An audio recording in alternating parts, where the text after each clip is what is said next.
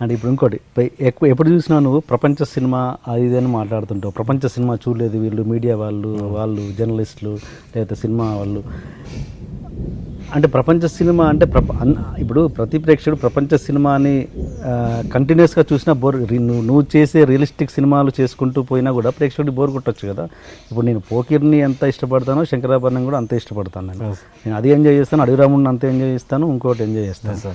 అవి బ్యాలెన్స్ ఉంటేనే కదా కంప్లీట్గా నీలాంటి సినిమాలు తీసుకుపోయినా బోరే కదా జనాలకి. ఎందుకు ఇప్పుడు దాని మీద నీకు ఎందుకు అలా ఉంటుంది? అదేనే అంటున్నాను. అడవి రాముని గుర్తిస్తున్నారు కానీ శంకరాభరణం గుర్తించట్లేదు. ఇప్పుడు జర్నలిజం.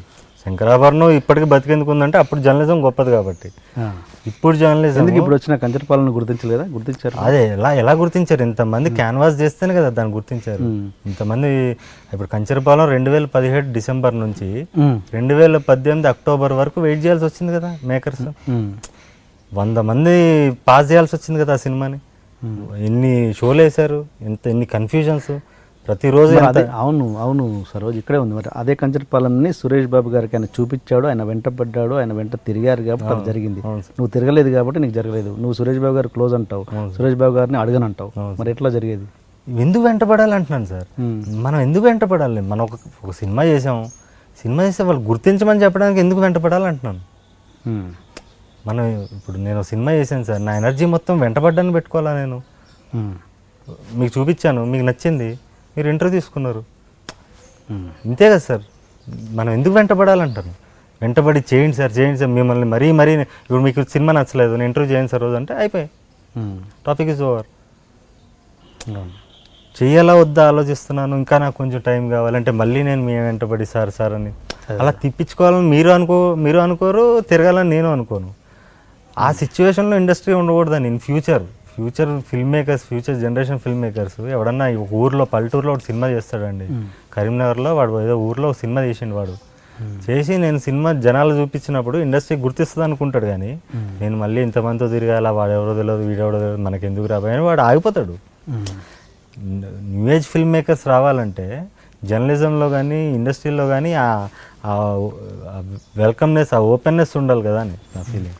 అదే అందుకే నీకు తగ్గది ఏంటంటే ఇప్పుడు నువ్వు ఇప్పుడు నువ్వు మా వదిలిన బాణాలు వదిలిన మాటలు అన్నీ మళ్ళీ రివర్స్ రావు కాబట్టి హర్ట్ అయ్యే వాళ్ళు హర్ట్ అవుతారు కాబట్టి ఒకవేళ నిజంగా రేపు పొద్దున జెన్యున్ సినిమా నువ్వు తీసినా కూడా వాళ్ళ ఈగో హర్ట్ అవుద్ది ఈగోని వాళ్ళు కవర్ చేసుకోలేరు కాబట్టి నీకు నువ్వుగా ఓన్గా నువ్వు సామ్రాజ్యాన్ని నిర్మించుకోవడం అన్నదే ఇంకా కరెక్ట్ ప్రాసెస్ నాకు తెలిసినంత వరకు.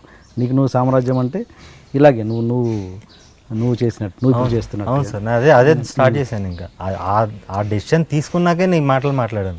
అంటే నా జరిగినట్టు వేరే వాళ్ళకన్నా జరగకూడదు ఇన్ ఫ్యూచర్ అన్న. ఓకే నా మీద కోపం వీళ్ళకి ఓకే వీళ్ళకి వీళ్ళ మెచ్యూరిటీ ఉన్న వీళ్ళకున్న మెచ్యూరిటీ ప్రకారం సరోజ్ అనేటోడు మనల్ని విమర్శించాడు. ఈ నా కొడుకుని రానియొద్దు. వీడి బదులు వేరే వాళ్ళని రానిద్దాం. చాలు. వేరే వాళ్ళు వస్తారు కదా. వేరే వాళ్ళని గుర్తిస్తారు.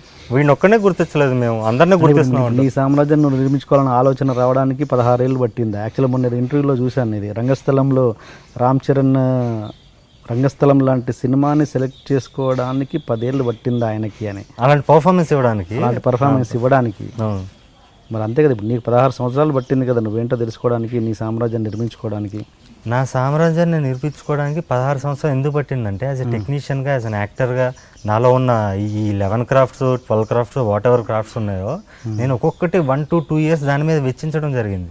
దాని మీద బ్రతకడం జరిగింది. ఇప్పుడు మీరు అన్నారు ఇల్లు గురించి ఎగ్జాంపుల్ చెప్పారు. నా ఆలోచనలోనే ఉంటాను నేను. నేను నా నా వెపన్స్ని షార్ప్ చేసుకోవడంలోనే ఉంటాను. ఆయుధాలని రెడీ చేసుకోవడంలో ఉన్నాను ఎన్ని ఇయర్స్ ఇప్పుడు వచ్చి లాస్ట్ టూ ఇయర్స్ నుంచి నేను సినిమాలు చేసి జనాలు ఇప్పుడు సురేష్ బాబు గారిని నేను టెన్ ఇయర్స్ వరకు కలవాలా. ఎప్పుడో అప్పుడు కథ చెప్పినప్పుడు మళ్ళీ కలవాలా. ఈ సినిమా చూపించాను ఆయనకి. సూర్యాస్తమయం డైరెక్ట్ ఫస్ట్ నా ఆడియన్స్ మీరే అయి ఉండాలని చెప్పి చూపించాను ఆయనకి. ఆయన ఒక్కడే చూశాడు సినిమా. నిబంధన ట్రైలర్ పంపించావా ఆయనకి? పంపించాను. చూసారా? రెస్పాన్స్ లేదా? చూసారు బ్లూటిక్ వచ్చిందా?